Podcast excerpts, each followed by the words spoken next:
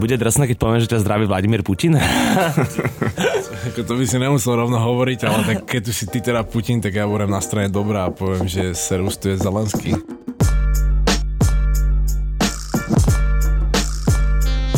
Ježiš, to som tak čakal, že sa toto stane. To bude bombová atmosféra dneska. Dneska bude bombová atmosféra, presne ako hovorí náš host, ktorého sa nám konečne podarilo stiahnuť z Dubaja a našiel si na nás chvíľku času. Týšči, vítaj. Zdravím, čaute. Ďakujem za pozvanie. Sorry, že sme to museli odkladať tak dlho, ale naozaj sme si chceli na teba počkať, lebo jak sme to, neviem, či sme to už aj spomínali, že sme robili v podstate anketu, potom ešte poll na Instagrame, aj na Spotify a zo všetkého možného, čo proste tam ľudia mohli napísať a naozaj tam napísali, že chcú ako hostia 80-ky aj Šajmovho tatka, ale Šajmovú mamku. Šajmov tatko bol v tesnom závese za Týsčím, Braško, že Týsčím bol prvý a môj tatko bol druhý, tesne. To ma akože veľmi prekvapilo aj potešilo, keď mám pravdu povedať. Normálne, že fakt som predbehol Šajmovho tatka. Jaká halosa. Ty si predbehol tých kokos aj Separa, aj KF-ko, aj Daliba a ešte kto tam bol, fakt, že normálne proste, že hoci kto to tam bolo, tak proste Tisči vo všetkých troch, či koľko bolo tých polov, na šupu vyhral. No pekne, tak pekne. Že tu ho máte teraz. Dúfam, že ste všetci už spokojní normálne. Že už nám ale prestane teraz otravovať. Let's go. No jasné, let's go. Ja som si presne ako pred každým hostom robil taký menší research a ja som si najprv na YouTube menší, Braško, menší. A napísal som si do YouTube klasika, že Tisči a že čo mi to vyhodí. Chcel som najprv, že Tisči interview dám, potom som si dal, že iba Tisči a prvé mi to vyhodilo, že čo som si ja najviac hral o love vo fontáne. Dlho som ten track nepočul, zase som si ho pustil a furt ho mám strašne rád. Ja pamätám, keď som ti ho púšťal ešte v aute, ešte keď nebol vonku. A ja som si už vtedy išiel, kámo, to je výborný track. Povedal, že to je popiči, že to treba, aby si dal von. No tak toto som si akože v rámci rešeršu urobil, že som si pustil znova Love vo fontáne. Pripomenul som si, ak mám rád ten track a to bol ten menší rešerš, vieš, Bracho? Ja tam si aj skončil, ne? Že iba ten, áno. Áno, no ty nemáš moc dostupných rozhovorov na internete. Žiadny, mám taký pocit, že určite, keď ešte začias dole sme spravili s Homerom a také krátke rozhovory, ale to boli skôr také minútovky, 30 sekundovky. Ale to ani sa neráta ako interview, čiže toto je prvé. Čiže tak normálne, že to je nám cťou, keď môžem hovoriť za nás všetkých troch, čo tu sme teraz, lebo sa snažíme vám, poslucháčom, opäť priniesť informácie, ktoré nikde inde nenájdete a Tisčinko aj celý jeho príbeh, teraz si dneska, že si ho rozoberieme. Áno, presne tak. A teda jasne, môžeš hovoriť za všetkých nás troch, je nám cťou. Ja som tiež dneska hovoril za všetkých nás troch, keď mi ponúkal ten pán tie kuchynské nože. Áno. A som povedal, že nechcete ani vy. A nevedel som. Áno, to bola klasická vákerka, lebo ja som ti to aj hneď ale dovysvetlil. V podstate teraz iba vám, poslucháčom, to obzrejmím, že išiel tady proste vagoš cez ulicu a Šajmo akorát fajčil a videl som, že sa zastavil a že dobre, to bude funny story, keď sa vráti. A potom pozerám, že ja ho poznám. A to je týpek, čo chodí každé ráno do Balmaxu na Prievozkej, hneď na otváračku tam ulobkuje nože alebo vrtačku alebo niečo proste hodnotnejšie a stojí na parkovisku medzi autama a iba nechcete kúpiť nože, pánko, nechcete kúpiť nože. Dobrý biznis plán. Mne už je tak, že treba vstať a robiť guhap. Zrážko, presne tak, točiť to, treba to točiť. Tak. A mne už tak normálne, že som mal nakúpené vo vozíku, nakladám to do auta. Ty si mal nakúpené, že? A jak včera, tak aj dnes. A nakladám to do kufra a on normálne došiel za mnou a začal mi chýtať tie veci. Ja som normálne vreskol na neho, pustí to a on že, ja som vám chcel pomôcť, šéfku, ja som vám chcel pomôcť. No však, brácho, ty hneď zle na neho ideš a kokot. Za dobrotu na žebru. Presne tak. A potom, a nechcete kúpiť vrtačku? A prísam piči vyťahol fakt, že dobrú vrtačku má kýta. Že ja som videl vlastne v tom Balmaxe pár minút dozadu vtedy a že stále, že 150 retail a on, za 50 eur. A normálne som bol taký, piči, kúpim si vrtačku od typka na parkovisku. Zrážka, však a to je zase street smart si kúpiť takto dobré vrtačku, vieš? Strašný diel, no ale odolal som. Ja by som sa vrátil k tomu, čo si hovoril, k tomu, že možno ešte venujeme sa ešte tým vrtačkám. Možno, že k tým časom dole. Ako ty si spomínaš na časy dole? Vieš čo, ja som vtedy ešte býval v Pezinku, čiže každý výlet do Bratislavy bol pre mňa, že wow. Las Vegas. Som čakal, že povie, že pamätám si to tak hmlisto. Pamätám na časy školskej dochádzky, mal som učiteľku, mala vždy blbé otázky. Vraška, to je vec, funkčný veterán. A keďže v Pezinku sme mali v podstate jednu diskotéku, dve diskotéky, ktoré už celé stáročia iba menia názvy. A chodí tam samozrejme pezinská stokárska smotanka iba. Čiže toto bolo pre mňa niečo nové, keď som začal chodiť do Bratislavy. Tá kultúra tam bola, to, čo sme my sa snažili žiť v Pezinku alebo niečo, tak tu bolo úplne vyvinuté. Že proste tie parties mali úplný iný zmysel a bol to hype proste. To si vlastne vtedy aj rapoval ešte. Áno. Ja, áno, akože rapoval som kvázi dosť dlho už, ale nie tak ešte s ambíciou niečo vydať, alebo čo, skôr to boli také, neviem, stokárske freestyly a klasika. Ja som sa chalanov pýtal predtým, jak si došiel, že či si ešte pamätáš, že ty sa volal Tao predtým. Ja som sa volal Tao, to si pamätám. No ty si to pamätáš, chalani si to nepamätali.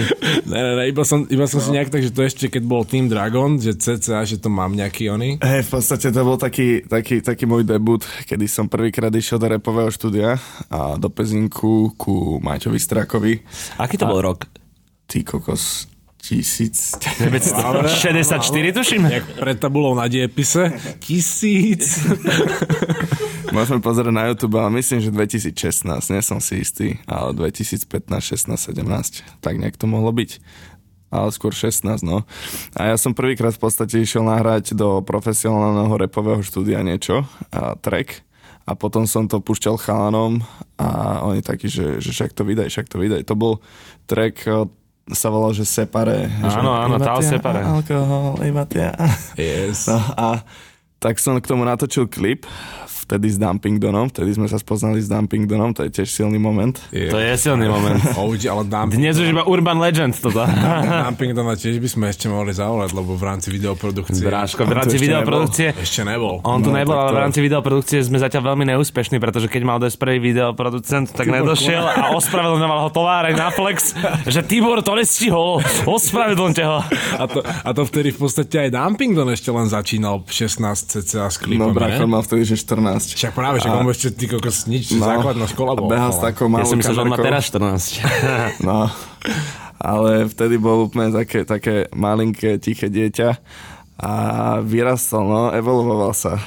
Z Pingdona na Pidgeota. Na Pidgeota a teraz ho vidíme z Grills sa fotiť v Gucci šotovke. No teraz je to youngest flexer. Akože je to frajer a vtedy v podstate sme natočili ten klip a dal som to von bez žiadnych očakávaní alebo čo. A ten track vtedy, že za deň hitol, že 10,000 videní a mne sa o tom vtedy ani že nesnívalo. A čomu to prisudzuješ? Prečo? Jednak, že track predtým, čo vyšiel na tom kanáli, bol Downtown, čo bol hit. No ježiš, jasné. Čiže v podstate mal som dobrý... Bráško, myslíš, Gadiho dnes už legendárny refren? Legendárny refren. Yes. Ale to sú tiež analyky oného slovenského repiku. Mal som dobrého predskokana na tom kanáli, že v podstate vyhypovaný track a išiel som hneď za ním, čiže aj to určite zohralo rolu. Že veľa ľudí si pozrelo ďalší klip od toho kanálu a nejak sa to chytilo. A odtedy mi pribudlo ty kokos XY followerov. Potom mi aj ten prvý Instagram zablokovali. To som sa chcel opýtať, že čo sa tam stalo vlastne? Na prvom Instagrame? No. Si nám fotil ona? No, ja som si dal, že dobio, že send me nudes a...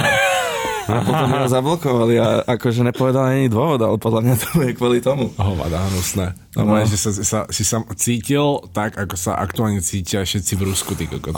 No. Ti len tak zo dňa na deň odným Instagram. A ja som potom ten Instagram nemal, že rok. Že si neurobil nový účet vôbec. Neurobil som si nový účet a potom som si spravil až tyšči, už keď som prešiel reinkarnáciou a... Si bol na Ayahuaska, ne? Či? Nebol. Ani žabu si nebol lízať, nič? Ešte nič.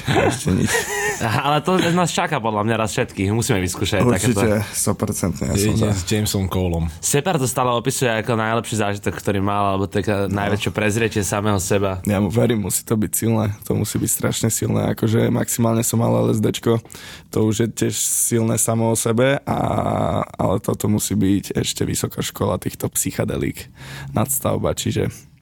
To si neviem ani predstaviť, no ja akože v tomto moc neplávam v týchto vodách, čiže toto musí byť niečo akože strašné. No každopádne... No súhlasím, áno, iba prikyvujem. Odbočili sme a ty si vlastne pod ešte pseudonymom Tao koľko vydal trackov? Myslím, že 2, okrem tohto prvého ešte 2, že dokopy 3. A druhý bol track s Kyom. Kyu, čo je vlastne japonský 9, bráško. Hej. A vyskloňuj to teraz, poď nominatív. Bráško, to sú presne také, čiže moje neobľúbené. Ale Kyu je halos, že on teraz jazdí nejak na motorke, že on sa úplne akože otrhol, ja neviem, vieš čo s ním je? No jasné, však akože on pracuje v našej firme, Kyu. Áno? Aha. To som vôbec nevedel. V denadennom kontakte. Tak toho pozdravujem aj takto v éteri, aj skrz teba. Pozdravujeme, no jasné. Čiže v podstate to bol druhý track s ním a potom som ešte nahral tretí track sám, to bol Blab, alebo ako sa to volalo už. A tieto tri tracky vlastne vyšli a každý má to na Separe malo cez 200,000 videní, alebo tak nejak a tie ďalšie dve, neviem, okolo 50-60, že aj na to, že prvé tri tracky som videl tak celkom na dočakávania. Čo sa týka týchto čísel? Jednoznačne rád očakávania, akože keď si to porovnám s hocikým... So mnou? Však začínajúci interpreti, aj niekomu trvá 3-4 roky, kým vôbec dosiahne, že 50,000 videní. Aj na starom treku, kým sa mu to nazbiera. Môže byť, no, jasné. Takže ty si mal veľmi krásny štart. Dobre, a potom vlastne bola odmlka nejaká? Hej, potom som sa ako na to na chvíľku vyjebal, venoval som sa nejakým svojim veciam 2017-18 a vlastne potom, až keď sme dali dokopy Conspiracy Flat Studio s chalanmi, tak až potom som sa začal zase nejak tomuto venovať a rozvíjať toto moje hobby, alebo túto moju cestu a... Tam som vlastne vydal prvý track Love vo fontáne až. A to bolo ešte spomínaný. A to bolo vlastne... Dnes už legendárny. Ešte v starej Cverne? Áno, jasné. Áno. Keď sa akurát riešilo, že sa bude sťahovať do trepu, alebo to bolo ešte predtým? To bolo ešte predtým. To bolo vtedy, jak sa odtrhávali chalani od comeback gangu. A to bolo v tom období a tvorila sa Conspiracy Flat Studio. No a tam vlastne, ty si bol aj na tracku Zlatý? Áno. Ty si bol na tracku Zlatý, hej. S Voketínom, Indigom a Astralom. A to bol vlastne prvý track, ktorý vyšiel pod Conspiracy Flat Studio? Presne tak, hej. A to bolo, a to reálne, akože keď to takto počítam, tak to bol, že tvoj, čo je 4., 5. track, čo si mal vonku? Vieš čo, ťažko povedať, lebo to Love vo fontáne som vydal ešte predtým, ale vydal som to na svojom kanáli, čo som vtedy ešte netušil, že niečo takéto vznikne ako Conspiracy Flat Studio. Tak som vydal, myslím, že 2 tracky Love vo fontáne a Fialová fanta. Áno, jasné, Fialová fanta, to som zaudol do piče. Alebo mám taký pocit, že Fialovú fantu som vydal už na Conspiracy Flat. Hej. A vlastne potom vyšlo Zlatý a potom sme nejak začali tvoriť viacej a v podstate vydal som EPčko Paríž, Miami, Praha, ale nie, Before Future Punk, tak sa volá. Before Future Punk, tam v podstate... je 5 trackov, 5 singlov a pomedzi toho sme ešte vydávali Louis Vuitton vačky a tieto... Jak bolo počúvané toto EPčko? Akože pohode, môžeme... Neviem, skontrolujeme si kľudne Spotify. Ja keď si vyťahol teraz kartu zo Spotify onými, lebo akože zase idem pohonkať Separový ego s tými monthly listeners, to je normálne, ja už to mám tak prekuknuté. No jak to je? Povedz nám hlava, poď. Shoutout Dula Deči. Dula sa rozhodol, že on ide zistiť, ako reálne funguje tento biznis s kupovaním monthly listeners. No. Investoval do jedného interpreta, ešte tento výskum není u konca, čiže ešte nemáme grafit a toto dané dokopy, tak nebudem ešte hovoriť, ktorý to je interpret, ale je to interpret, ktorého sme tu už veľmi často spomínali, že máme ho všetci radi, vieme o ňom v rámci Bratislavy. Ale interpret, že čo nemá, poviem tak, že predtým mal, tuším, že koľko 3 alebo 4 000 monthly listeners. Dobre. A práve na ňom sme to chceli odskúšať, že ako sa to dá vystreliť. No, nie som si teraz presne istý, aj to si musím ešte spraviť tie tabulky na to, že koľko do toho presne ten Dula dal Love, ale zdá sa mi, že to bolo, že našiel 2 služby na kupovanie listeners a do každej dal tuším, že 20 alebo 30 €. Takže cca proste 50 € to investoval a malo to vytlačiť nejakých cca 10,000. 10,000? No, naposledy... Za $50? Áno, 10,000 monthly listeners za $50. Však to sa oplatí, ne? Však práve. A viem, že aj to, že oni ti ale nepribudnú, že zo dňa na deň. Ono to tam pekne postupne narastá, aby to aj vyzeralo organicky.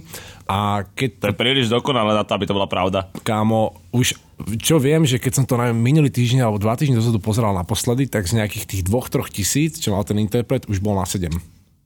A to bolo jasné, proste, že to sú tie ďulom zaplatené tie streamy. Aj to, že oni to nejsú streamy. Ani nič nepomôže, ne? Že nezarobí z toho, že Spotify sa nedá ujebať. Či... Nedá, lebo aj to, že oni ti síce vyskočí to číselko monthly listeners, ale tvoje tracky reálne nemajú tie prehratia. Lebo ono to tam, neviem, jak to presne funguje, aj to sme tuším s tým ďulom riešili. Hovorím, musíme ešte spraviť celý záver. Dobrá kokotina. Lebo ono tam stačí, že ty keď si vytvoríš nový účet, akože nás spravili na to proste tie firmy nejakého bota alebo iba nejaký jednoduchý skript, spravíš nový účet, klikneš na to počutie toho interpreta, ale nedopočúvaš celý track. Ten track nedostane tým pádom ani jeden stream, ale monthly listeners ti pribudnú. Čiže to je také, keď si kúpil Instagramových followerov, ale tvoje posty nemali lajky. Okay. A presne. A aj to celú dobu ten Separ hovorí proste, že pozrite sa na ten rytmusov účet proste, že má tam síce metafora na Spotify, má tam síce najviac followerov, ale tie jeho posty mu nikto nelajkuje a nikto tie tracky nepočúva. Ty ukáž. No, tým striko. A to som že veľkú odbočku, ale vrátime sa späť k tomu EPčku. Áno. Lebo aj to, že sme... Došli sme k tomu číslu? Našli sme niečo? Ja, no jasné, akože neviem, koľko to má dokopy, ale tak, tu prvý track má, že 411, potom 186, čiže každý track má tak nad 100 000. A ktorý je najpočúvanejšie? Ja som normálne, že si tu... Myslím, že 400 000. Kurva, že dúfam, že nepovie teraz iba 400 streamov. Dražka, čo je to? 400 000. Dražka, 400 by asi nemal, ne? Víčva, že ste si to všetci vypočuli. Ja už tu mám 3 streamy. No, dúfam, že ste si to vy vypočuli predtým, ako sme začali nahrávať, aby ste vedeli, o čom sa bavíme. Ne. No dobre. A takže máme Paríž-Praha je určite najpočúvanejší. Áno, to je môj najpočúvanejší track a v podstate od tohto EPčka som ešte vydal jeden album a ten som vydal, že úplne v nakokot období, kedy bola tá najväčšia korona, najväčšia pandémia, najväčší strach a depresia a ja som to EPčko nahral tak flexersky, že vôbec sa to do toho obdobia nehodilo. Aj som si potom povedal, že kebyže ja som svoj posluchač, tak v tomto období sa nepočúvam. Určite. A tak sa to aj stalo, hej? Hej, akože aj to má streamy videnia, akože to je jedno, ale chcel by som možno spraviť ešte, teraz vlastne robím na lepšom albume, oveľa lepšom. Zachytiť mu to. Už si z toho dal niečo von? Či ešte ne? Ešte nič, ale mám natočený jeden klip. Ideme s Hugom Toxom, mám natočený klip a teraz ideme ešte s továrňom natočiť jeden klip a jeden vlastný, ale ináč album mám už nahratý. Mám tam 9 trackov a postupne to začnem dávať von. A kedy to môžeme čakať? Tak do leta určite. 17.6. mám národky, tak dovtedy by som to chcel vydať. Ak nie na národky. To sa tešíme, že môžeme si potom niečo pustiť, tak to aspoň pre nás. Môžeme, jasné.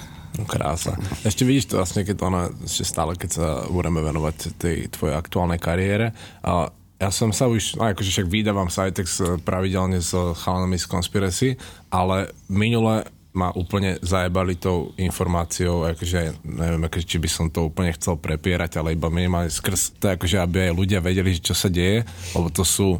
Nie sú to kuluárne informácie, ale sú to informácie, že nepíše o tom, jak v zahraničí proste milión médií a Instagramové účty, že Cruel už nie je v Conspiracy Flat. To fakt? Vidíš to? Toto normálne, že real shit, ale že to není, že by proste ho vyhodili chalani, alebo čo, ale proste Cruel, že normálne, že povesil rap live na hrebík. Je pravda, že naposledy sme sa videli na nejakej seške u mňa, to mohlo byť pár mesiacov dozadu a od tej sešky predtým sme sa nevideli asi že rok. Čiže odtedy sme sa nevedeli, ani takúto informáciu nemám. A chalani to nestihli spomenúť, alebo čo? Neviem, akože o tejto informácii. A s ostatnými chalami si v akom kontakte? Tak stretávame sa tak raz do týždňa asi všetci, buď u mňa, alebo niekde vonku, alebo čo. A robíme teraz hlavne Sana sa Faloto tape. To je ďalšia zaujímavá vec, čiže tam máme nahraté strašné bangre, na to sa teším extrémne. Počkaj, a dostanú sa tam aj nejaké tie moje najobľúbenejšie šuflíkovky od nemenovaného Tibora K. Tibor K musí ísť na solo dráhu, vydáva to pod svojím menom svoje albumy. on predbehne celé Conspiracy Flat, ak začne. Lebo to, no. To sa nemôže pachtlovať s takými to, jak sme my. Takže Modvigil 200 stále v mojom srdci. Stále to sú doslova, že šuflíkovky. To sú vyslovene šuflíkovky. Vyťahnu sa na každej afterke. Yes.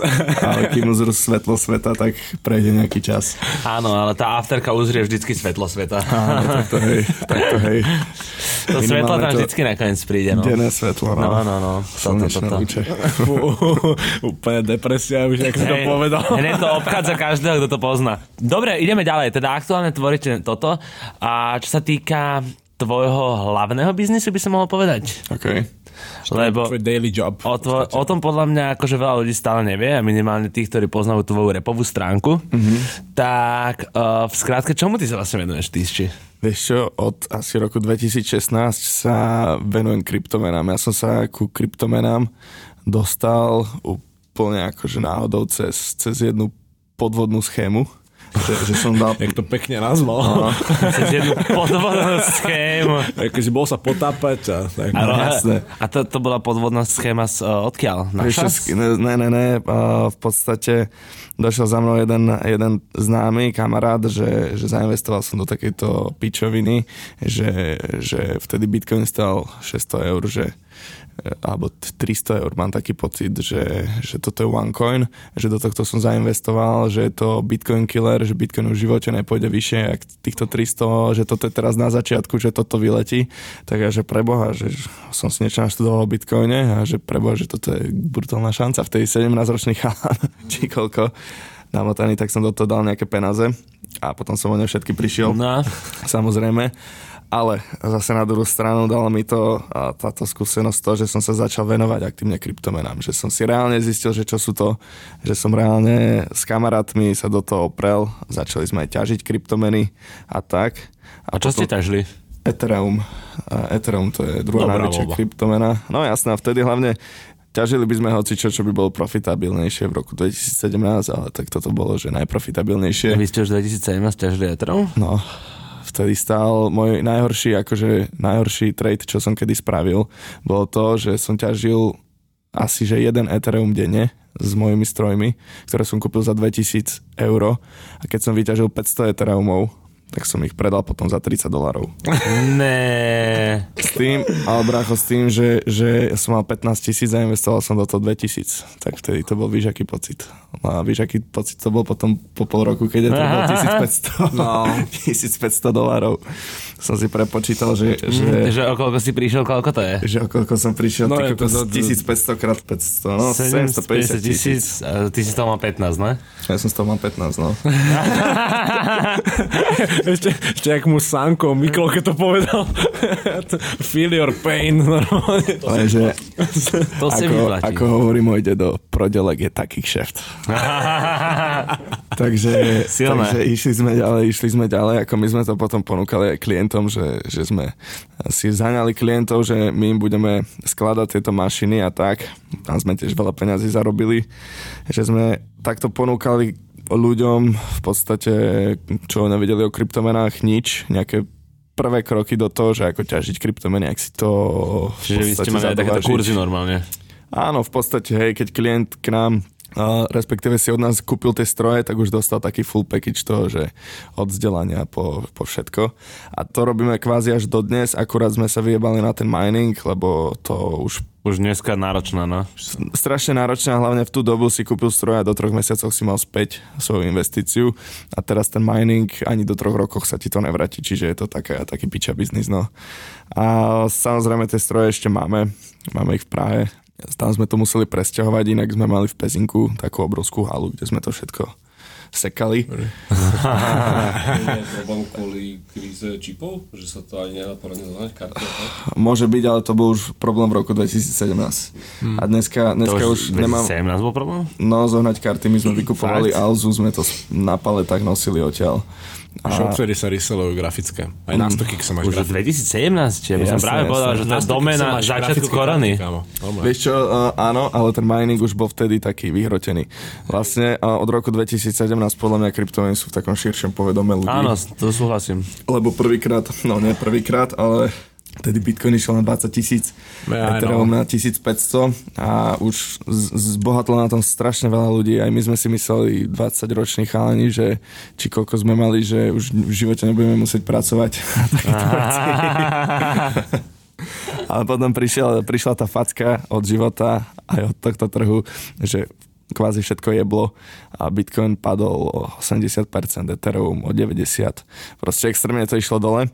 A sme sa museli aj tak pozbierať z toho, lebo mali sme strašne veľké náklady, začali sme prerábať a museli sme meniť proste zaužívané veci, čo sme dovtedy robili, čo nám zarábali. Vás je koľko aktuálne vo firme? Ty kokos, no ťažko povedať, ako máme už medzinárodný biznis, že v podstate na Slovensku je nás plus minus 30 aktívnych ľudí v kancelárii. V Prahe je zatiaľ 10 ľudí s tým, že nezávisle nám pomáha tak do 100 ľudí nášmu biznisu.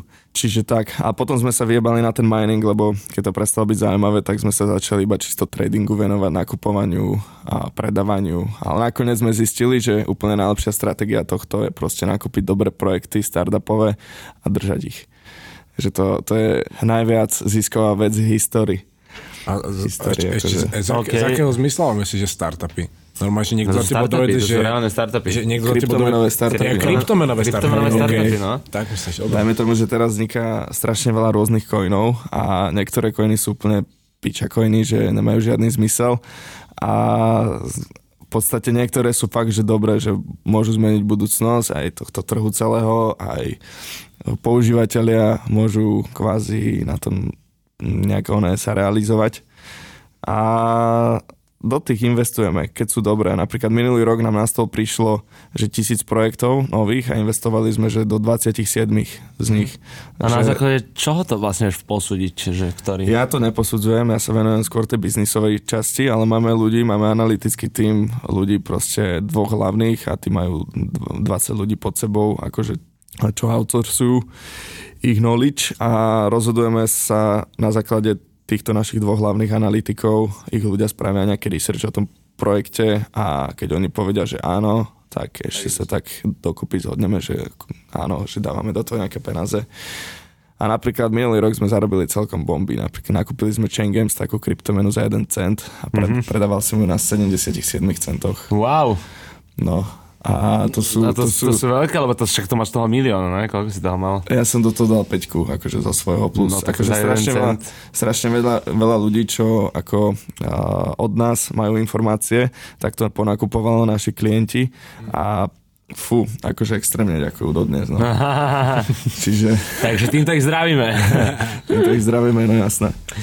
No. Tak v podstate aj klienti ďakujú a ešte možno budú ďakovať aj ďalší klienti, lebo ty si spomínal predtým, keď sme začali nahrávať, že ty ešte chceš posunúť celý tento krypto, váš biznis na ďalšiu úroveň, na edukačnú úroveň. Áno, v podstate s našou firmou zakladáme Discordový kanál pre užívateľov, respektíve pre našich členov. Budeme predávať členstvo v našom Discordovom kanále od A po Z, proste budeme vzdelávať o kryptomenách, že čo sú to úplne od základov, ako keby si prišiel do škôlky a učili ťa kresliť, tak od takýchto základov po úplne ten level, kde sme teraz my, budeme vyučovať klientov, respektíve našich členov, plus im budeme dávať nejaké tipy, že čo robíme my s peniazmi a môžu nás kopírovať. Respektíve... Drahé autá, tenisky. Drahé hodiny. Dubajské bižutérie. Dubajšit a podobne.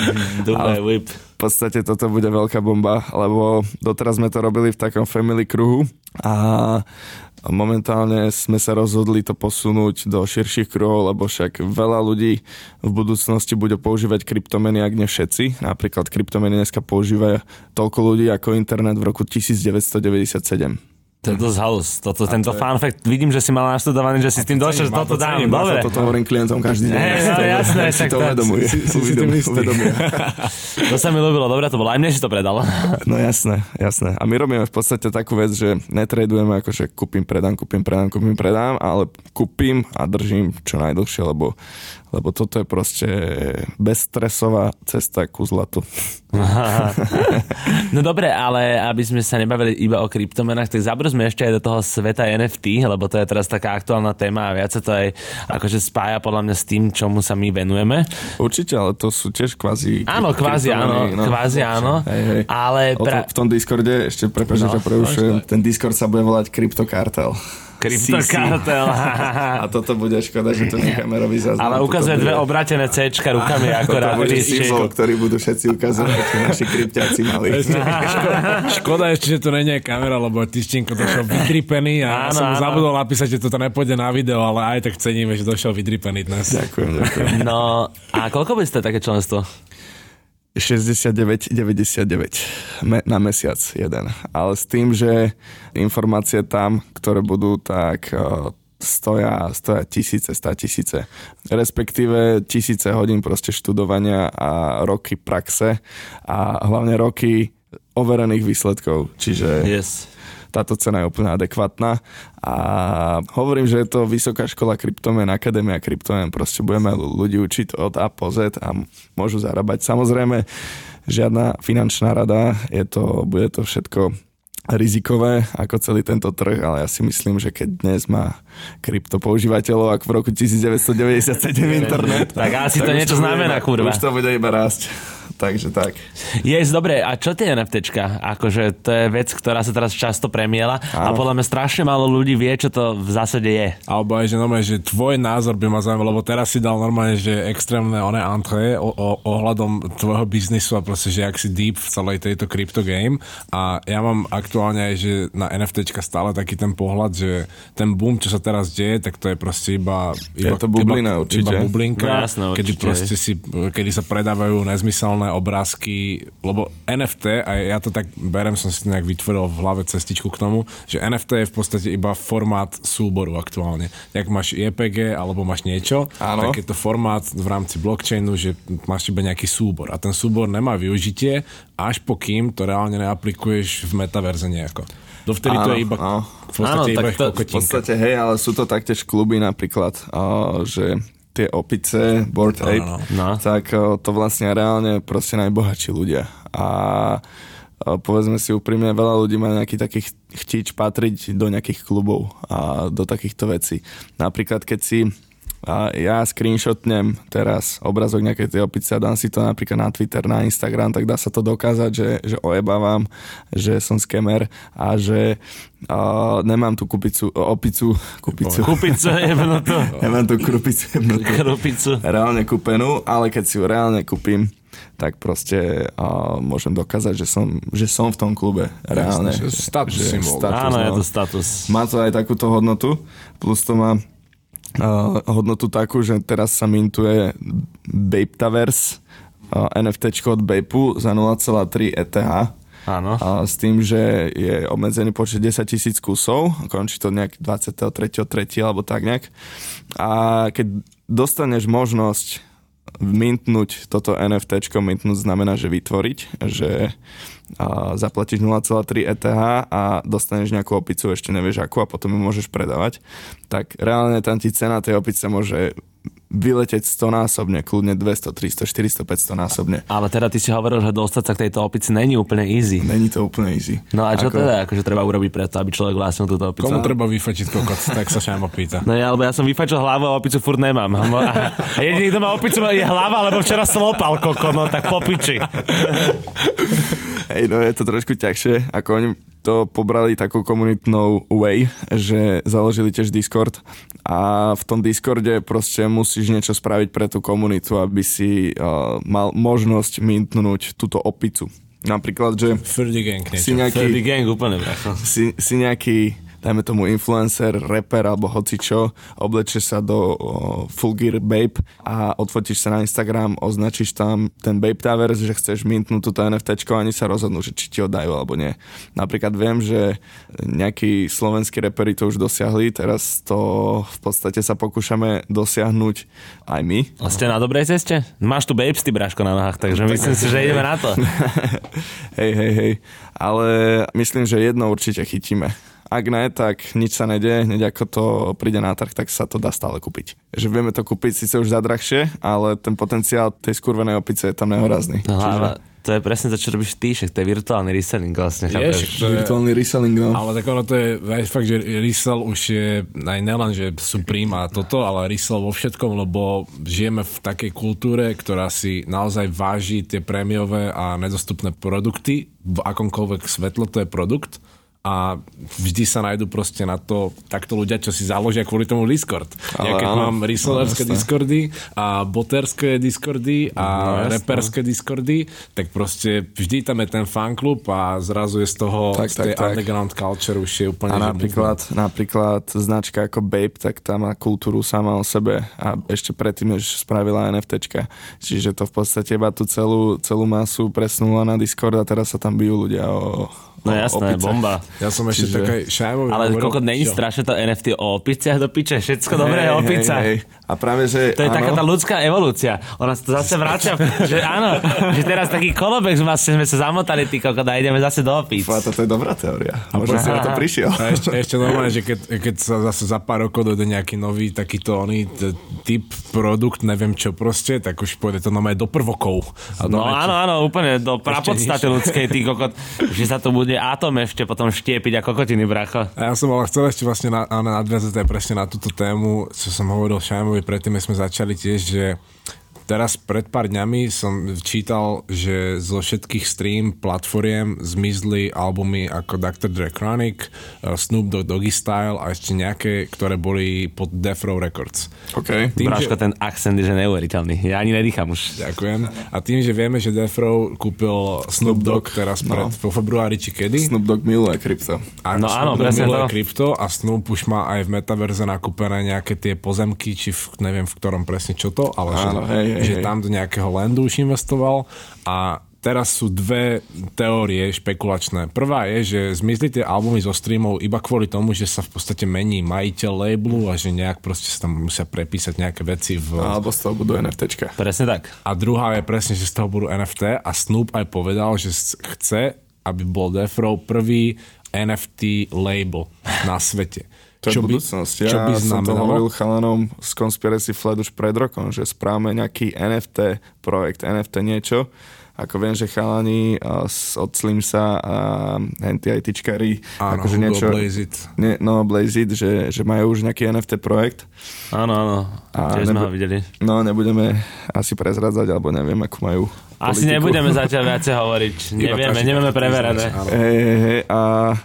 A v podstate zo začiatku boli takí, že okej, že možno, hej, ale teraz už v podstate sú asi všetci presvedčení, že je to budúcnosť. Aj to, že ja som v podstate nedokončil myšlienku, že s tým Death Row by to znamenalo to, že tie albumy, že normálne, že Dr. Dre Chronic, Gin and Juice a podobné songy, že si nevypočuješ legálne nikde, iba v metaverze. To je dosť... Tak, to budú kvázi také nové platne. Áno, to je dosť zaujímavá predstava, keď sa tam bavíme inak. A to sú zase veci, ktoré, keď si predstavíš, že do toho tu máme teraz Kanyeho s jeho Stemplayerom. A Stemplayer akože...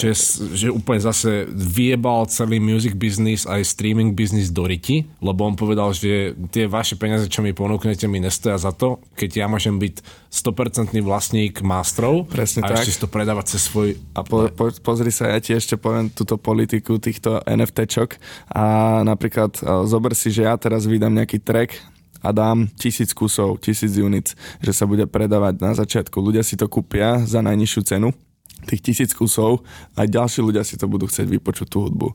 Tak si to musia kúpiť od tých ľudí, čo to kúpili ako prvý a ja ako interpret si viem z každého toho predaja nastaviť nejaké fičko. No, čiže keď to konec koncov spočítame a NFTčka umelcom zarobia niekoľkonásobne viacej ako streamy. Skurvene viacej ako streamy. Lebo ten track sa bude do nekonečna predávať, čím konečne dostanú tie tracky takú vážnosť a takú vzácnosť. A keď vieš, keď dáš, že bude 1000 nahrávok a dáš to, ja neviem, za euro, čo je vlastne smiešná čiastka, tak si človek povie, že prečo by si to nekúpil. Akože hovorím samozrejme veľmi laicky a tak, aby sme to akože pochopili všetci, že vlastne keď dáš veľmi nízku tú začiatočnú fízu, ako to predávaš, tak každý si povie, že si to kúpil, lebo jednak to bude limitované a druhá vec, že to bude dostupné. Jasné, dajme tomu, že on ešte si sám nám povie, že na tom vie zarobiť, lebo že to presne prepredá ďalej, lebo že presne bude tak záujem. A dajme tomu, že tá prvá línia za potom predá druhej línii za 2 eurá, že si už nahodia eurko. Jasno. A ten interpret si tam vie nastaviť, že z každého toho predá má napríklad 10% alebo čo. A dajme tomu, že to predá o euro drahšie, čiže ty máš 10 centov. 10 centov príde tomu interpretovi a takto sa to vie do nekonečna nabolovať. Napríklad, keď celá tá prvá línia odpredá, tak máš z každého 10 centov, tak to ti urobí 1000x10. Z prvej línie máš eurko. Eurko, no. Za eurko. Áno, tak, akože prvá línia, keď odpredá, hovorím. Že koľko, ty už reálne v podstate ty za 1000 streamov v uvozovkách dostaneš liter. 1000 eur, no. No áno. Potom za každých 1000 streamov dajme tomu kilo. Kilo, no.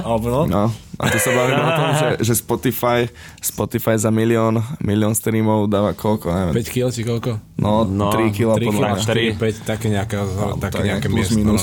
No není to akože... Za milión. Alebo počkaj, nemyslím, že myslím, že viac. Myslím, že za 100 000 dáva 3 kila. Za 100 000 3 kila. Tak. No a ty čo povedal? Ne za milión. Ne, za milión je viacej určite. No, to bude viacej. Za 100 000 3 kila. Za milión máš určite aj tak 3 litre možno. No, môže byť. Alebo 2.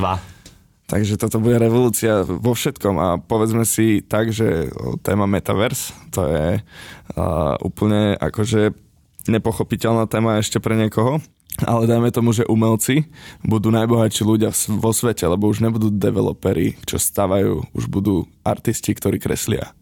A artisti, akože umelci sa stanú, bude to paradox, lebo v tomto svete, povedzme si úprimne, maliari a takto sú...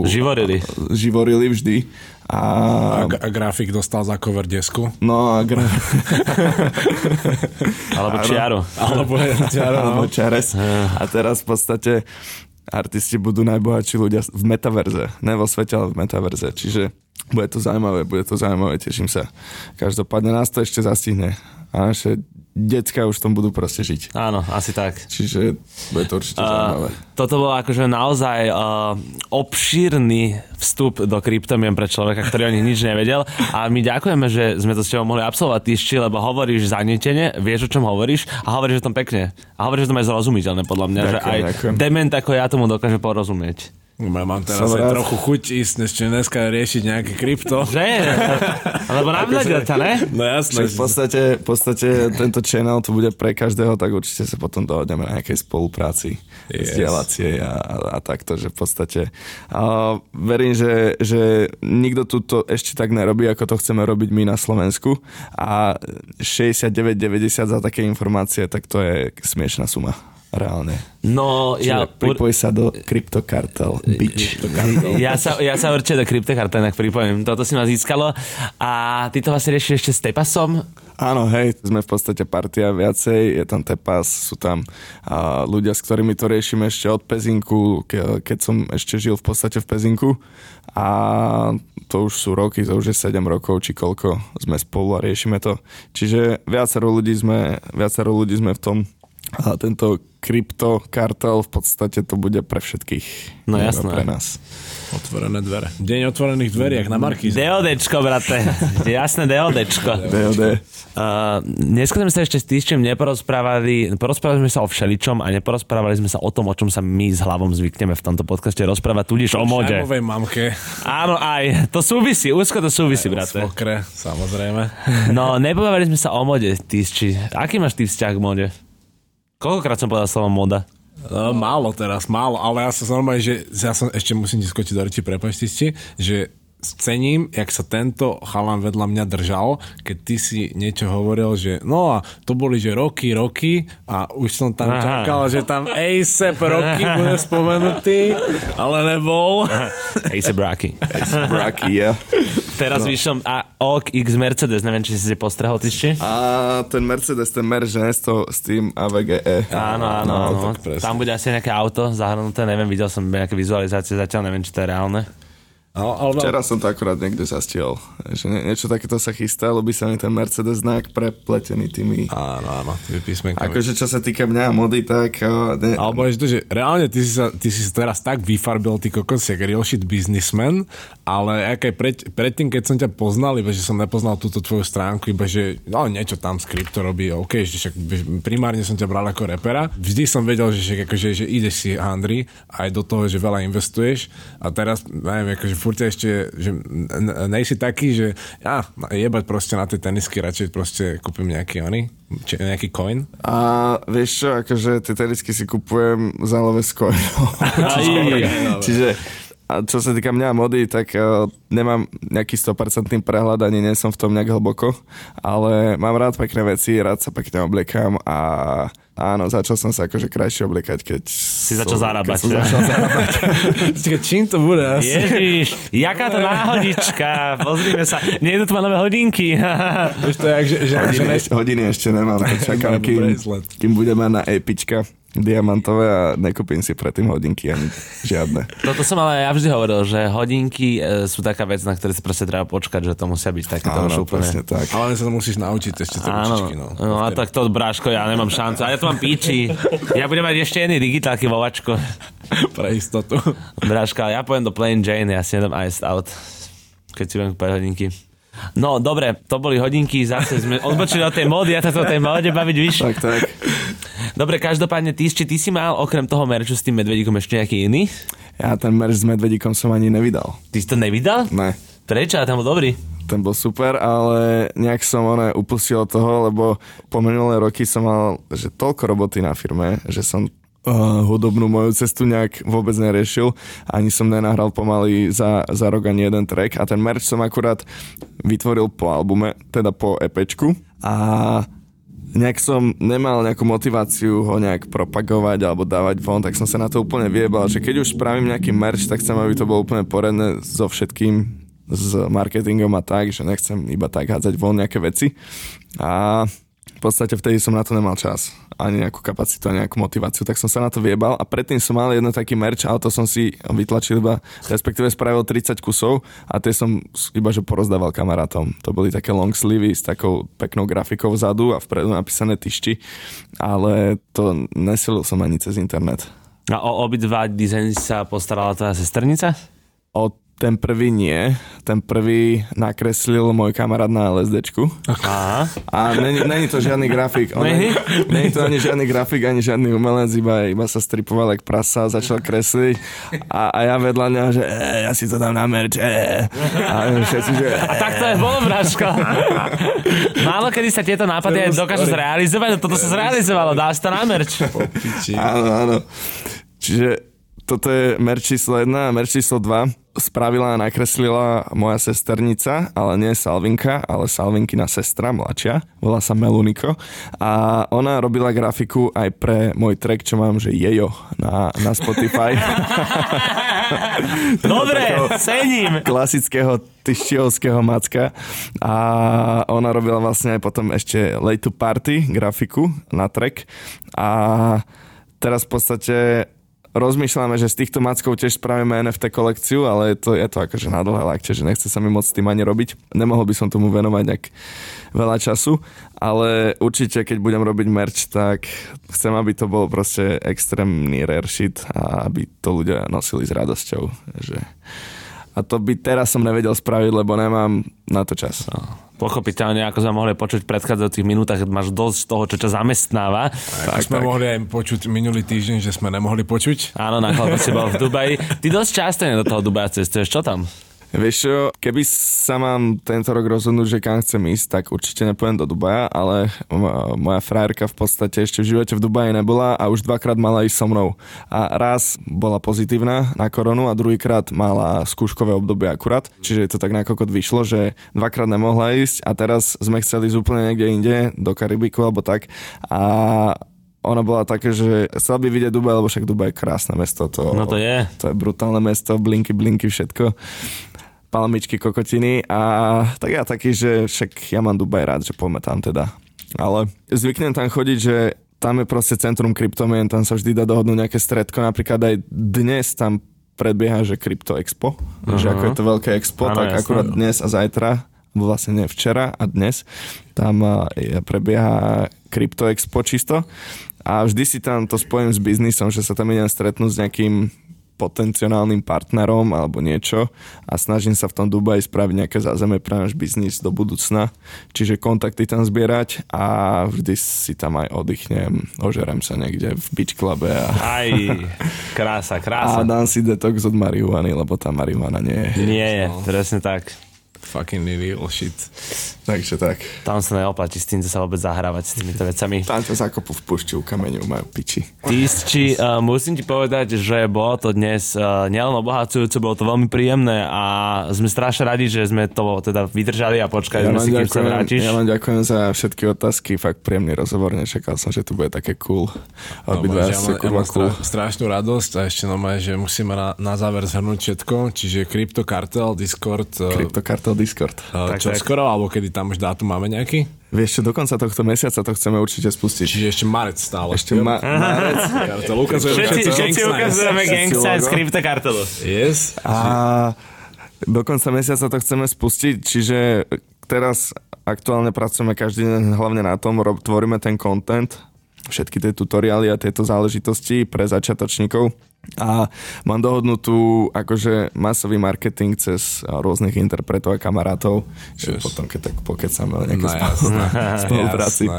A toto máme teda, potom album bude postupne singlovať, hej, čiže čo to uvidíme. Tak, pár singlov vydám predtým, než dropnem celý album a bude to ešte tento pol rok. Potom si nemôžeme vynechať Sana sa Faloto tape. Ježišmarja, no. To ešte nás čaká v dohľadnej dobe. Tam dátum ešte nemáme vôbec, ale môžem prezradiť, že máme 4 tracky nahraté. Super. Každý z nich je proste, že zimom riavky. Na Tibora Kunu sa stále ešte čaká. Na Tibora K. Breznická sa nehovoria. Sorry. Vlastne, že Sana sa Faloto tape bude čisto iba Sana sa Faloto, alebo aj hostia. Sana sa Faloto, zatiaľ sme tam iba my. Okay. Ja, Tava. Astral, Tava a Shimi. Jo. Zatiaľ. No a teda aj merch možno raz príde, ale musí to byť rejera, musíme na to hodnú situáciu. Skôr bude asi NFT, než bude merch. Dobre, ešte raz ďakujeme, prebrali sme všetko a ešte viac. Tak. Díky. Čaute. Vy utekajte na Patreon alebo môžete byť spotení výklenkári, zmoknutí, krásni. Nakliknúť sa rovno zo Spotify, ak to radi opakujeme. Nezabúdaj podporovať Patreon, pretože tam ťa čaká aktuálna téma, ktorá otriasa našim svetom, priatelia. Takže nelen kryptorevolúcia a NFT revolúcia, ale že aj módna revolúcia, alebo móda vo vojne, alebo vojna v móde. Asi móda vo vojne skôr. Asi, hej, že? Jo. Takže utekaj na Patreon a maj sa pekne. Ty primitív.